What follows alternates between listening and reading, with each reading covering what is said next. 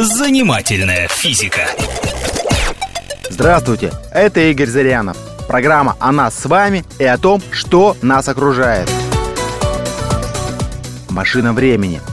Я имею в виду не группу Макаревича, а действительно машину времени. Самую, что ни на есть. Возможно ли ее создать? В принципе. Может быть, ее можно сделать, но мешают какие-то чисто технические проблемы?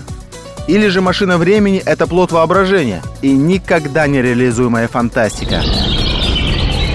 Начнем с того, что до появления Эйнштейна путешествия во времени были с точки зрения науки принципиально невозможны. Считалось, что время течет равномерно и прямолинейно везде, в любой точке Вселенной. И одна секунда на Земле равняется одной секунде на Марсе.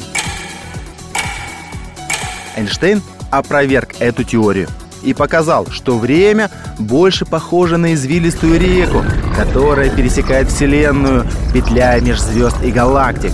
Оно то ускоряется, то замедляется. Время в разных точках Вселенной течет по-разному. Оно изменяет свой ход вблизи больших масс. Кроме того, при увеличении скорости оно замедляется. И если мы запустим ракету с очень большой скоростью, то на дорогу до ближайшей звезды ей потребуется минута. На Земле при этом пройдет 4 года. Но для космонавта в ракете пройдет всего лишь минута. Из-за скорости время в ракете замедляется. Поэтому космонавт как бы попадает в будущее.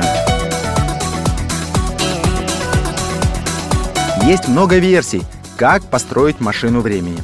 Самая многообещающая из них – использование так называемых кротовых нор. Дело в том, что уравнения Эйнштейна допускают соединение двух удаленных точек пространства. Ну, а поскольку время и пространство тесно переплетены, то можно будет соединить и две удаленные друг от друга точки времени через эту кротовую нору. При этом, конечно, возникнет масса и социальных, и логических проблем. Что если мы отправимся в прошлое и убьем там своих родителей? Или насовершаем каких-нибудь других преступлений? Есть версия, что после того, как вы измените прошлое, появится новая параллельная вселенная, где все будет течь уже по-новому, в соответствии с тем, как вы сделали. И таких вселенных может быть миллион. И это значит, что где-то сейчас, параллельно с нами, существует вселенная, где нацисты победили во Второй мировой войне, где все еще жив Высоцкий, а в России не было революции.